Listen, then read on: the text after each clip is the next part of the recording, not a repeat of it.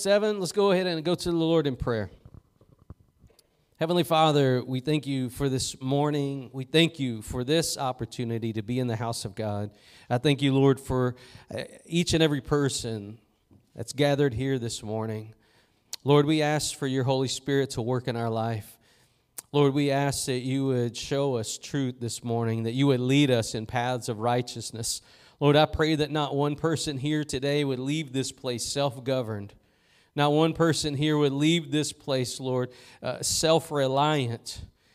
But, Lord, I pray that we would humbly submit ourselves to you this day. Lord, we ask for that anointing to be in the house of God today to accomplish what you desire. I pray, Lord, for that anointing to preach and to teach everything that you desire to be preached and to be taught today.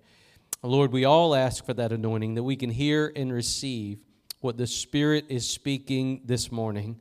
And we ask all these things in the mighty and saving name of Jesus Christ our Lord. Everybody says, amen, amen. Amen. We're here in Psalm chapter 37, and we're going to be beginning in verse number 5 this morning. But one of the things that I want to minister to you about today is this concept of self-reliance. One of the things that America is built on is pulling yourself up by your bootstraps. And you can't, really watch any Western movie or be in America very long before you get that whole vibe of pulling yourself up by your bootstrap, doing it yourself, don't ask for help, make your own way. Amen? As the famous song says, I did it my way, which is the national anthem of hell. But doing it your own way is what we call self-reliance. And what I want to tell you this morning is that self-reliance is antithetical to the gospel. One of the things that we need to do in these last days, as we get closer to the last days, as we get closer to the return of Jesus Christ, is we need to make sure more than ever that we are not self-reliant, but we are spirit-reliant, that we are relying on the power and the help and the guidance of the Holy Spirit. Because there's confusing spirits, there's spirits out there that are the spirit of the Antichrist out there that is leading people astray. But what God has called us to do is to not be self-reliant, but to rely on the power of the Holy Spirit in our life. Now the process it's easy to say, but the process that gets nitty gritty, because each and every one of us have issues that we like to control. Amen. I don't know about you, but one of the scariest things, is whenever you're teaching someone to drive and you want to hold on, you want to hit the brake for them and you want to turn the steering wheel for them because you want to control it, right? Because you're not in control and you don't trust them. Amen. I don't know if you've ever been in that spot, but you've got to really yield control whenever you're teaching someone how to drive. Well, the Holy Spirit doesn't need to be taught how to drive. Amen? He knows how to drive. He knows where to go. You don't. He knows how to get there. You don't. Amen? He knows how to drive better than we do. But what he needs is for us to take our hand off the steering wheel. He needs us to stop trying to hit the brake or the gas. He needs us to release the care and the desire and to give it to him. In Psalm 37, verse number 5, the Word of God here says, "Commit thy way unto the Lord, trust also in him, and he shall bring it to pass. And he shall bring forth thy righteousness as the light, and thy judgment as the noonday." One of the things I want to tell you this morning is, if you want to have Holy Ghost empowerment in your life, you're not going to also have self enthroned. That you can't have competing enthronements in your life. You can't have the Holy Ghost you on Sunday, but the self you on Monday. The Holy Ghost will see through that, amen? Now, your pastor, your friends, and your acquaintances, they may not see through that. They may see the Holy Ghost you on Sunday, and then you take control on Monday. They may not see that dichotomy, but God does. And how many of you know that God's not going to be mocked? right? So you can flap your wings and you can bark and you can howl and you can jump in the air and do cartwheels and everything else, but you will do it absent from the power of God. You will do it without the anointing of God. You will do it without the blessing of God. In other words, if you want to be a self-reliant person, you will absent yourself from the power of God. You will be void of God's power. God will not bless a mixed house. Amen? God won't do it.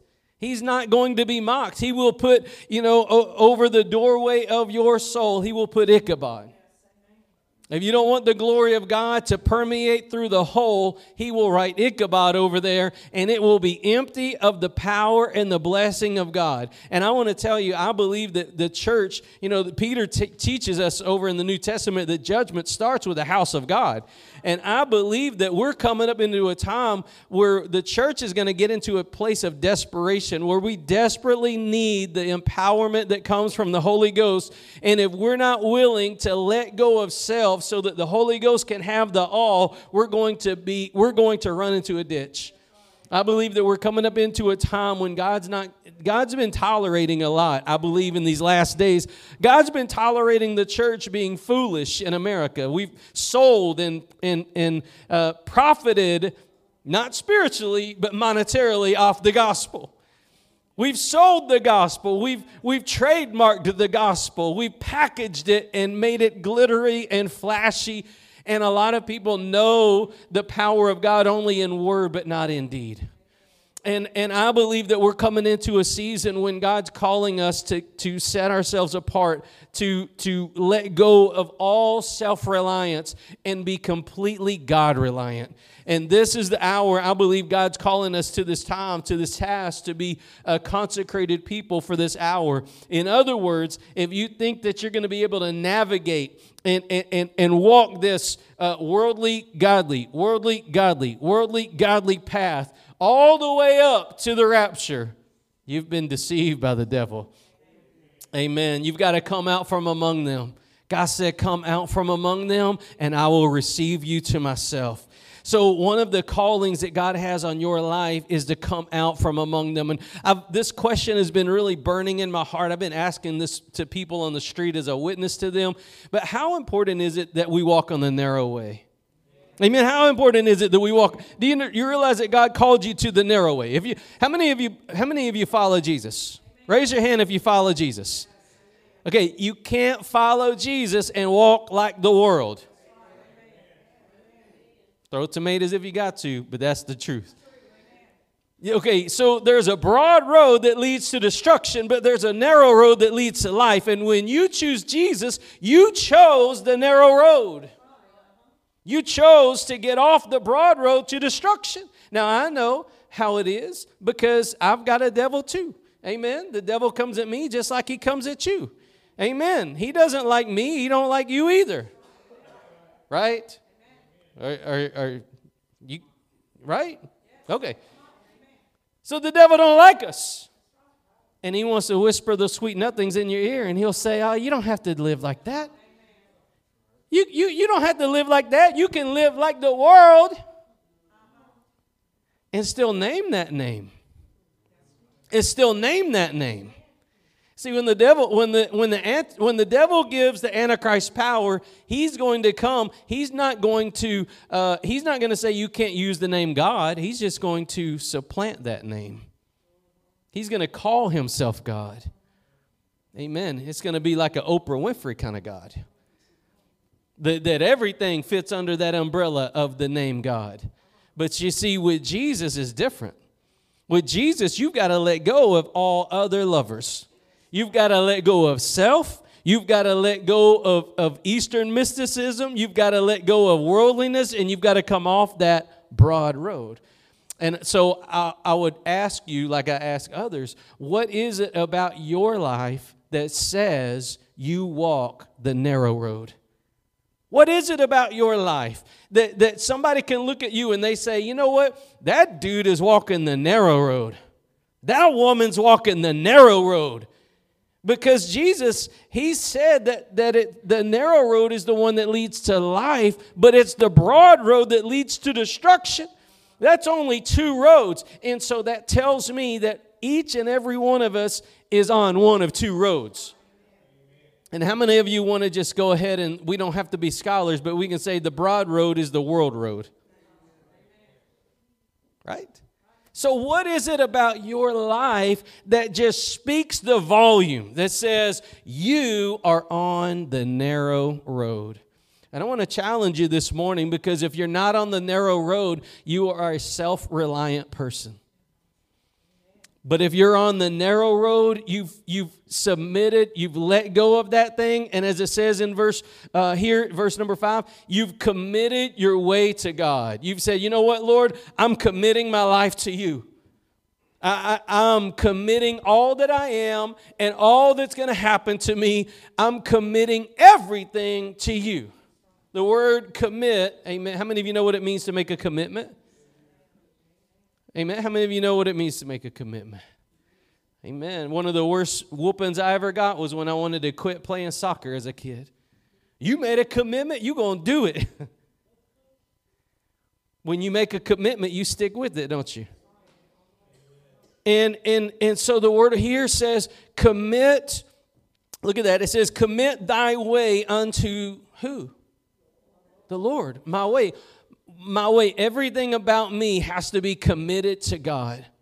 From the way that I raise my children, to the way that I treat my wife, from the way that I work, from the way that I dress, the way that I talk, the way that I eat, whatever I go, wherever I go, and whatever I do has to be committed to God, or I'm self-reliant. I'm breaking that commitment.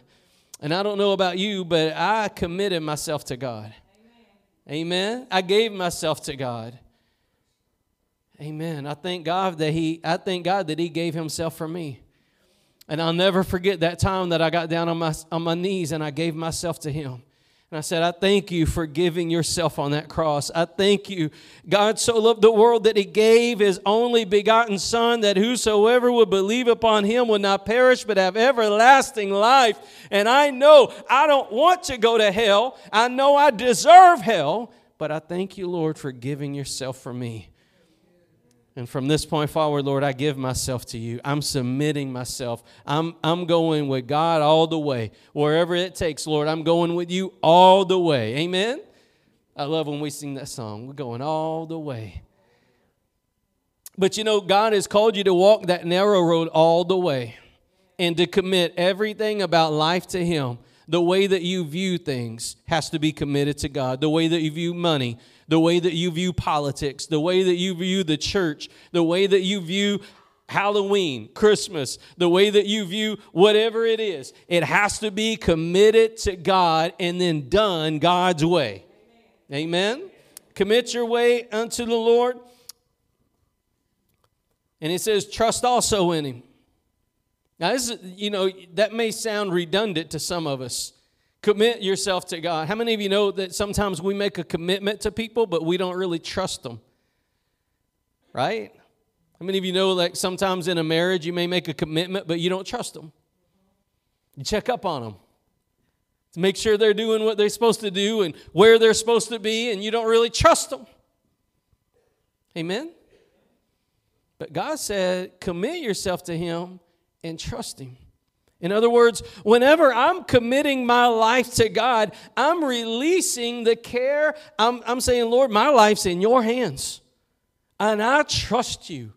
I've heard the voice of the shepherd. I know that you love me. I know that you care about my life. I know that your plan for my life is better than any plan I have. And I am just trusting you. Wherever we go and whatever we do, I'm trusting you.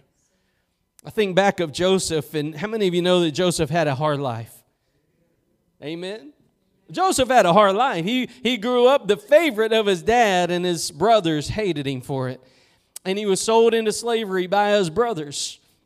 While a slave, you're dealing with family betrayal. A lot of us, we can't get past when family betrays us. Amen? But he navigates through that. Family betrayed him, and he becomes one of the best slaves in Egypt. In fact, he became such a great slave that he was second in command over the whole house. And then when he wouldn't sleep with the master's wife, they threw him in the dungeon. And I think of that, and I think of how he must have felt in that day when he's thrown in the dungeon because he wouldn't commit sin with this woman. He had integrity. Nobody else would have known it except for him, her, and God. But he had integrity. He had a heart for God. He had committed his way to God. But then he found himself in the dungeon.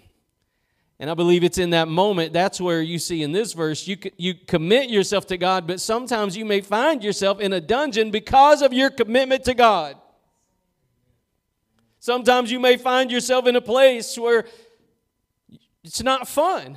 And if you don't get this right, you're going to go through a time. You're going to commit yourself to God, and you're going to find yourself in a dungeon. And if you don't also trust God, in that moment, you're going to hear the devil whisper, see what happens when you follow God? See, you committed your way to God, and you committed yourself all the way to the dungeon. And then that devil will say he don't care about you. What a liar. What a liar. That's a lie from the pit of hell, but he'll speak those things in our weakest moments. And that's why God says here, commit yourself to him and trust him. That means no matter what happens in my life, Lord, I'm committed to you and I'm trusting you. I'm trusting that even if I got to walk through the valley of the shadow of death, look, I'm not going to fear any evil because God hasn't left me. God's with me. And that's what Joseph found when he was in that dungeon. He committed his way to God. He had integrity, but he found himself in a situation that wasn't fun.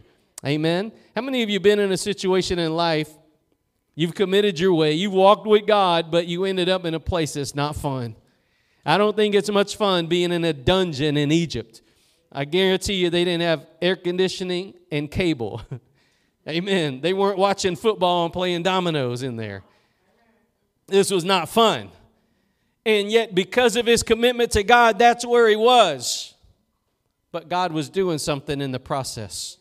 God was doing something. God always has a process and a plan for everything. God never wastes anything. God never allows us to go through these things willy-nilly. There's always a plan, a purpose, and a process that God has for these things. And when Joseph was down there and he didn't complain and he wasn't bitter and he didn't get mad at God, he just kept trusting the hand of God. Amen? One of my favorite ministers, Oswald Chambers, he said, true faith is when you don't know where you're going, but you trust the hand of the one leading you. Amen. And that's what I believe Joseph got into when he was in that dungeon. I don't know why I'm here. I don't know how long I'm going to be here, God, but I'm holding your hand and I'm trusting you in this thing. And little did he know, just a few days later, he'd be second in command to Pharaoh. God was doing something amazing, and God was going to use Joseph, this man of integrity, this man that trusted him, this man that committed his way to him. God was going to use that man to preserve every Hebrew. Wow. But if he would have not been committed to God, and if he would have, while he's in the dungeon, said, you know what, forget it. You know what? I've tried the best I could. I held on to my integrity, and look where it got me. You see, that's exactly what the devil wants. Because when you're in that season where you're having to walk by faith and not by sight, when you're in that season and you can't see that daylight, but you're following the steps of God, and it's still dark, I want you to know it's not going to be dark forever. God turns our mourning into dancing. Amen. God turns our mourning into dancing. It won't be midnight hour forever. God will shine his light down upon you if you'll remain faithful and trusting in him and believing upon him and stay committed to him. The light will come. Amen. It may be midnight hour, but that sun's coming up. God won't let you hang forever. Amen. But God wants to see you. God will prove you. God will prove you. He wants to see what's in you. He wants to see what you're made of. Amen. He will refine you in the process. And I believe each and every one of us, that trial by fire, it refines us and removes the impurities in our walk. And God knows the impurities that's in our souls. And He alone knows what we can handle and what we can't. And He knows when the road's too hard for us. And He'll bring that escape right at the right time. Amen? But what God's looking for today is for you to release and roll the care of your life on Him. That's what God's looking for. Look at that again. It says, commit thy way unto the Lord. Trust also in Him, and He shall bring it to pass. I want to tell you something else on this before we kind of go further. But you know, something about this that I believe we need to look at. That last phrase, it says, He shall bring it to pass. You know, you can do things in the flesh. How many of you know you can bring some stuff to pass in the flesh? Come on. How many of you can do something in the flesh? Whatever you do in the flesh won't last, will it? It's not eternal. It has no spiritual profiting in it. In fact, it'll make things worse. You see, whenever our way's not committed to God and we're not trusting God, but we manipulate people, throw a guilt trip on somebody, just kind of stir things to our agenda a little bit. We put our hand to things we shouldn't be putting our hand to because we're not trusting God in that thing. Amen? I'm preaching to somebody. Amen. But God's looking for people that will take their hand off the stirring pot. God's looking for people that will take their hand off the steering wheel.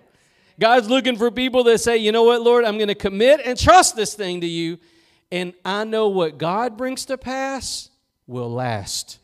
I know when it's a work of the Spirit, it's a true work that'll stand the test of time, that'll stand the fires of hell. I know that when God brings something to pass, it's an eternal thing. But when I bring it to pass, oh man, it's just a shell. All it takes is just a cool breeze to blow it over. It'll fall apart. When just a little bit of heat's applied, a work of the flesh will fall apart just like that. Amen. If it's a work of the flesh, nothing you do is going to keep it standing. But if it's a work of the Spirit, nothing the devil does will knock it down. Amen. You need to know the devil's a liar. And if you build your own house, nothing you do is going to make it stand. Amen. You be like that person that's got those spinning plates here and here and here and here, and you got one dropping here and you got to go over here. Everywhere you look, you got to do balance this and balance that. Because when it's a work of the flesh, nothing that you do will make it stand. It will fall. God won't allow a work of the flesh to remain. But oh man, when it's a work of the Spirit and you've committed that thing to God and you've trusted God in that thing and God comes along beside you and God begins to work on your behalf and God begins to build that house, no demon in hell, no devil, and no plan of the world can knock the work of God down.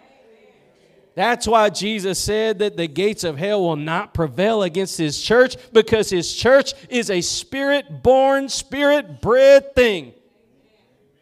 If the church was a work of the flesh, every devil would be knocking it down. But the devil can't knock the church down. Amen? Because the church has been built by the Spirit of God.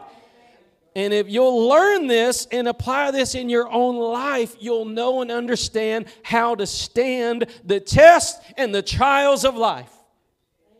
You've got to get this thing committed to God, and you've got to trust God in it. And what God builds, no devil will knock down, in Jesus' name. Amen? Isn't God good? Let me tell you something. Before you can go deeper with God, how many of you want to go deeper with God? Amen. I always want to go deeper with God. Lord, take me deeper. Take me deeper, Lord. Amen. Deep cries out to deep. Oh, God, take me deeper. I'm not satisfied with where I've been. I want to go deeper. Amen. Amen. If you've ever tasted God, you're never satisfied with where you've been. It's a fountain that never runs dry. It speaks of a continual drinking from that fountain. Amen. You can't say, oh, that fountain flowed yesterday. No, it flows. It don't float, it flows. Come on, somebody. And there's a desire in the child of God to go deeper. And if that desire's not in you, you've got crosswired somewhere along the way. If you're satisfied, you've got crosswired. You got misaligned somewhere. You got a hold of the wrong food. You got a hold of the wrong meat. Somebody been spoiling you through lies and vain teachings. Because if the Spirit of God's in you, you're not satisfied. You want more. You want more. You want to go deeper. Amen? You want to see God do more in you. And let me tell you, in order for you to go deeper with God, in order for you to go deeper with God, you've got to have a more full surrender to God. You'll never go deeper with God until your surrender to God is fuller. That's the correlation that God uses. God knows whether we're surrendered to Him or not. Amen? God knows when I've got my own agenda and I've got my own things to do, and He knows when I'm not surrendered to Him. And if you're not surrendered to God, you'll never go deeper with God. God sees right through us. Amen. It's not rocket science. It's not like you've got to learn Greek and Hebrew. It's not like God said, all right, in order for you to go deeper, you got to learn a little bit of Hebrew. You got to learn a little bit of Greek. You got to be able to interpret this word. No, it's harder than that. It's called surrender. In order for you to go deeper with God, there's a correlation with surrender. Amen. Now, these types of things that I'm telling you this morning, these are the types of things that people will charge money for in our generation. That's why I say God's going to judge America, because they've trademarked the gospel. They profit monetarily off the gospel, but God's not mocked in that. God won't allow those things to stand.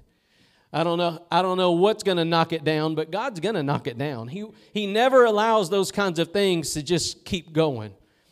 He'll let it go for a while. He'll deal with these people. He's convicting these people, but He will knock the whole system down eventually. But it is the work of the Spirit that will remain. Amen? All right, a couple of things I want to get into this morning is coming along this same line. Turn with me to 1 Peter chapter 2. I want to show you about commitment. 1 Peter chapter 2. One of the things I've said in the past, I think it bears repeating, is God will never ask you to do something that He didn't do. Think about it. He'll never ask you to do something that He didn't do. God asked you to forgive your enemies. Guess what He did? Father, forgive them, for they know not what they do. Wow. I mean, He'll never ask you to do something He didn't do. Our high priest, he's touched with our feelings of infirmities. He knows what it's like to live this life. He incarnated in flesh. He dealt with the daily issues of life. And He won the victory over them. Amen. But one of the things that He did is He committed Himself to the plan that the Father had. Look with me in 1 Peter chapter 2. We're going to move down to verse, let's start with verse number 21. All right, let's just start with verse number 20. That's the good stuff. It says, "For what glory is it if when you be buffeted for your faults, you shall take it patiently? But if when you do well and suffer for it, you take it patiently, this is acceptable with God." I wanted to read that because it goes in exactly with Joseph. Joseph suffered for doing right. He wouldn't sleep with the woman. He wouldn't commit adultery. He wouldn't sin. He had integrity, and he had to suffer because of it. But because he didn't complain, he didn't get bitter, he had committed his way to God, and he trusted God in it. God blessed that man and preserved every Hebrew because of it. Look at verse 21. It says, "For even hereunto were you called." Did you know that? That don't sound like fun, Pastor. He didn't say it'd be fun, but God said he'd give you the strength. Amen. "For even hereunto were you called, because Christ also suffered for us, leaving us an example that you should follow his steps." You should follow in his steps. You should follow him. Christ suffered for me. Am I suffering for him? Christ suffered for me. He allowed himself to be touched with my feeling of infirmity. He went through those valleys. He went through the humiliation. He touched these things that are unspeakable. He allowed himself to be hit and mocked. He became the object of the wrath. He who knew no sin became sin for us, that we might be made the righteousness of God in him. And so he suffered for me. My salvation cost something. Did yours? And so he leaves me this example. If he suffered for me, and he bought me, and he owns me, and I likewise, as I go through this life, will be called to suffer through things. I will. Not in my own strength. You do it in your own strength, you're going to fly off the handle. I've had it up to here. Stop doing it yourself. Okay? But when God calls you, he's looking to operate through you. Because I'm going to come back to this concept. The whole world's on a broad road. You chose Jesus. Jesus is on the narrow road. You turn and you walk the narrow road to that cross. The whole world's going the other way. So inevitably, you're going to have to walk through stuff to stay on that narrow road. If the whole world's going downhill, the broad road's going downhill, but you choose to walk that narrow road to life, you're going to get hit. You're going to suffer abuse. You're going to go through situations. But praise be to God, greater is he that's in us than he that's in the world. And God will give you the strength for every step along the way. And there's not one situation that I will go through that God won't give me the victory in it. Because I've committed myself to him and I'm trusting him in the process. Yeah, see, for this kind of victory, you don't need to learn Greek or Hebrew. You just got to submit and surrender. That's harder than learning Greek and Hebrew. Come on, somebody. That's harder. God gets down to the quick of the issue. He gets right down into to the root and the marrow of the situation. And he's looking for a people that will be his. He said, look at this. You should follow in his steps. Verse 23, who did no sin, neither was guile found in his mouth, who when he was reviled, reviled not again. When he suffered, he threatened not. But what did he do, guys? But committed himself to him that judges righteously. See, as Jesus was enduring these afflictions, he was being reviled, he was being ridiculed, he was being despised and mocked. He didn't mock back. He didn't revile back. He didn't go tit for tat. He didn't get road rage. He didn't get, I'll get you when I come back. I'm going to remember you. He wasn't there to get even. He was there to be a ransom. And he said that when he was on that cross and they were reviling him, he didn't revile back. What did he choose to do instead? Turned his attention to the Father. And he said, Lord, I'm committing this thing to you. You judge righteously.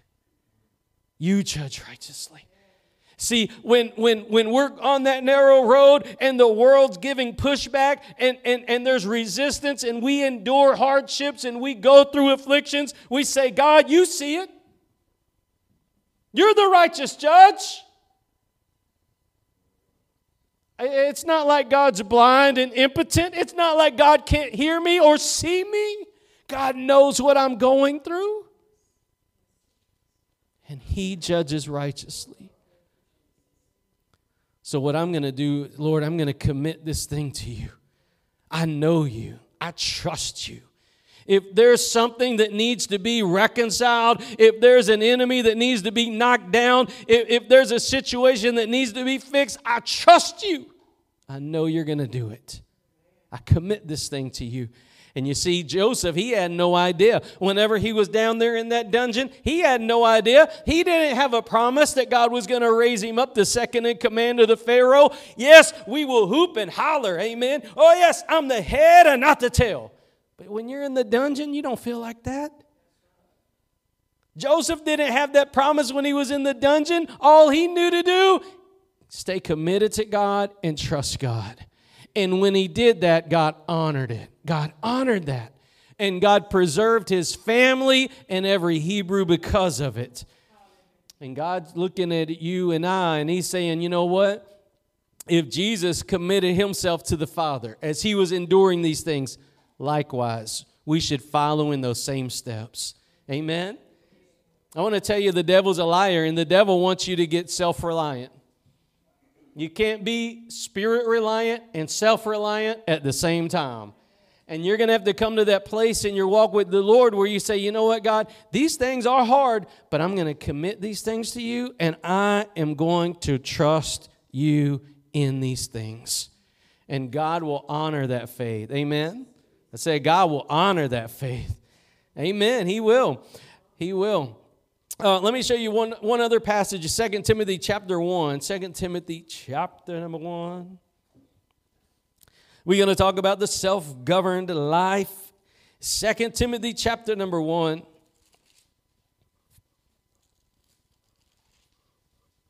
Hallelujah.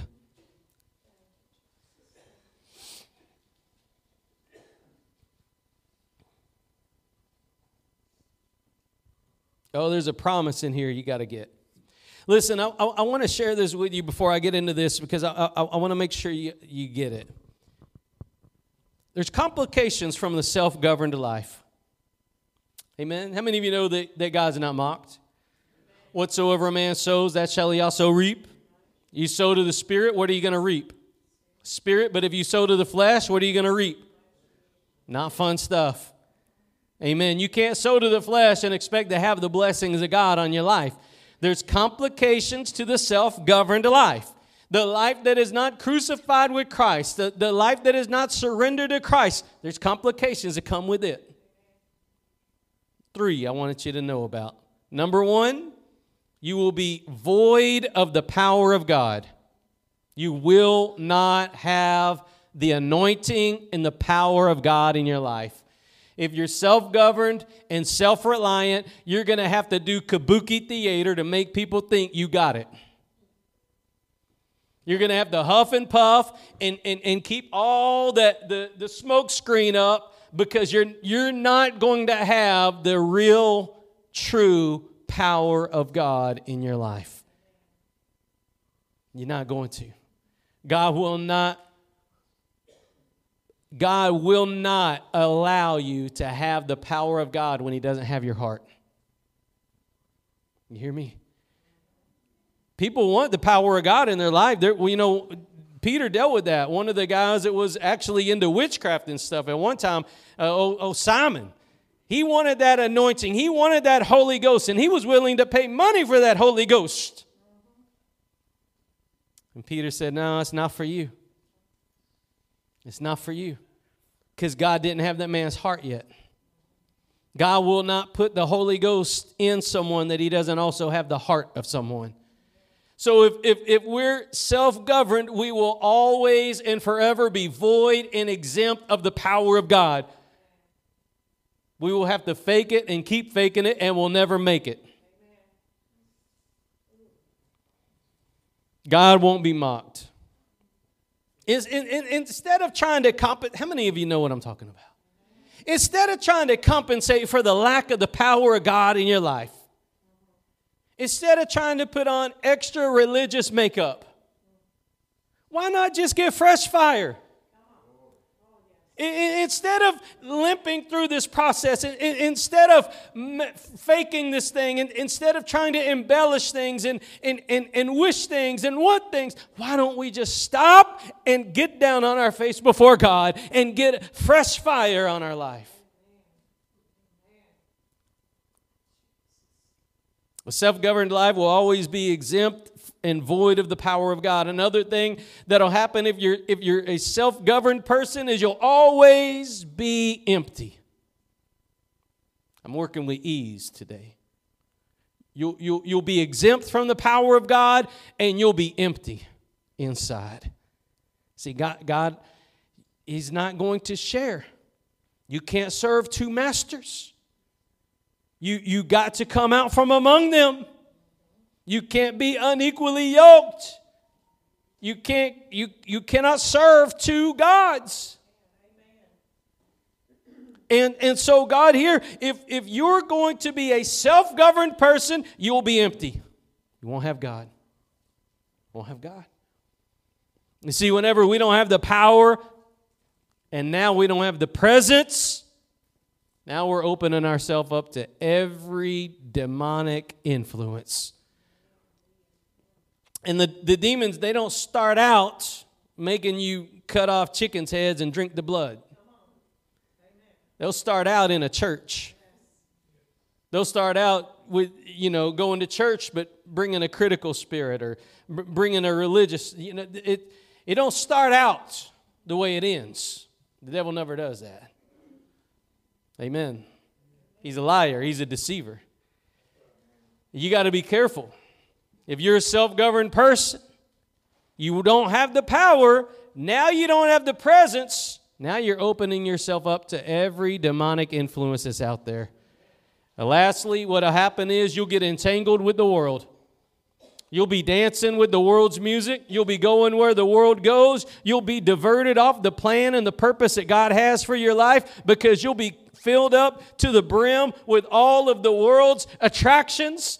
As in Pilgrim's Progress, Vanity Fair. You'll be eating the cotton candy and riding the Ferris wheel when God's called you to go out God's called you to go out and save souls.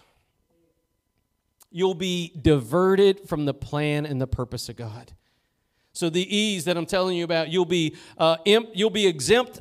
You won't have you won't have the power of God. You'll be empty and you'll be entangled. These are the complications that happens whenever we are a self-governed person. But I want to tell you, whenever you're a God-governed person, there's just a liberty. There's a liberty. Look at what Paul says here in verse number 12 of 2 Timothy chapter number 1. He said, "For the which cause I also suffer these things, nevertheless."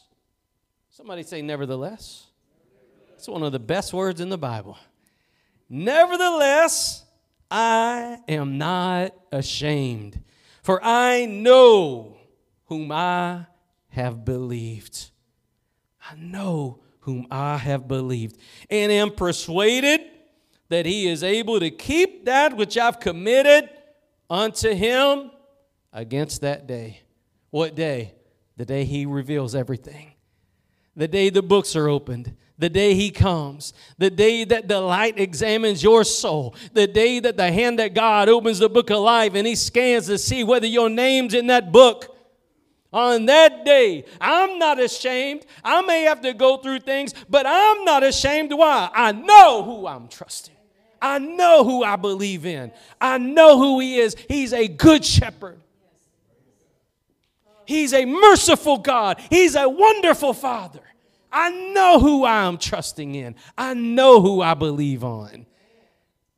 I know who he is. And I know what the world is. And I know who I'm going to trust. I know who I'm going to trust. He says in that last part, he said, I know whom I believed and I'm persuaded. Are you persuaded? I'm persuaded that he's able to what? Keep that which you commit to him. Lord, I'm giving myself to you. I'm giving myself to you. And I'm persuaded. Persuasion's a big word. That means I've looked and I've surveyed the world. I've looked at everything. And you know what? I am persuaded beyond a shadow of a doubt. I'm going with God. I'm going with God. And I believe that he is able to keep that which is committed to him. God won't lose hide nor hair of one soul. God won't lose one part of you or parcel of you. God knows what you're going through, and he's able to keep you. Now, the word keep means to guard. Guard, protect, nurture, keep. Do you trust that God's able to keep you? Do you know he's a good God? Do you know he's the good shepherd? Amen? Do you know that you're the apple of his eye? Really? Do you know it? Because it's one thing to hear it.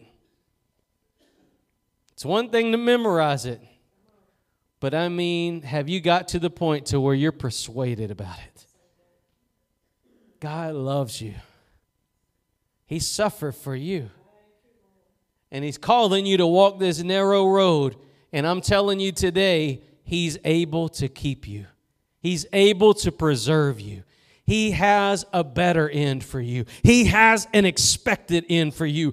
God's ways are greater and higher than the world's ways. And God is calling you to come out from among them and be separate unto him. And he will bless you with his Holy Spirit. He will preserve you with his own hand. And he will keep you all the way to the day that the books are opened on your life. God is able. God is able. But the question is, are you willing? God is able. Are you willing? This morning, I want you to know that Paul was not ashamed. Look at that verse 12. He said, nevertheless, I'm not ashamed. I know people that's been ashamed of God before. Amen. I've known people that'll hoop and holler inside the four walls of the church, but you let them get around their friends, and their friends don't even know that they name the name of God. You get them in the right situation, they'll be ashamed. Paul said, I'm not ashamed. Let me tell you, when you get into this place that I'm talking about today, when you go deeper with God because your surrender is more full with God, when you get into this place, something gets birthed. And it's what Paul says here. It gets birthed. When you're not ashamed, it's something that is birthed. It's not bought. It's birthed. When you get into a place, you can get a bumper sticker that says, I'm not ashamed. Unashamed. You can get a t-shirt that says, I'm not ashamed. Unashamed. But for you to truly be unashamed in a world that hates and despises God, it has to be birthed from intimacy with God. An unashamed spirit. The Spirit of God that is unashamed. It's not bought, it's birthed. And it's birthed from intimacy with him. And you see, that's what Paul had. He had an intimacy with God. He had this thing going, and it was just a birthing that came up. And he was unashamed to be named of Jesus Christ. They ridiculed him. They stoned him. They mocked him. They cut his head off. They cut his head off. But he was unashamed. And he said when he was absent from the body, he was present with the Lord. He won the victory. Amen? He won the victory. And when that book's open, he won't have to be afraid of anything because he lived a Christian life unashamed of the broad road while he was on the narrow road. He committed that thing to God. And from that intimacy, something got birthed in him. Fire. Fire got birthed. And I'm telling you, the day and hour that we live in necessitates the fire of God. We live in a generation, we live in a day that necessitates the fire of God. Why have kabuki theater? Why have religious makeup when you can get fresh fire at the throne of God? And the fresh fire is what will keep you on that narrow road. The fresh fire is what will keep you and preserve you on the narrow road. Amen? Amen. Father, we bless you this morning. We thank you, Lord, for the fire of God, and we thank you, Lord, for your hand that preserves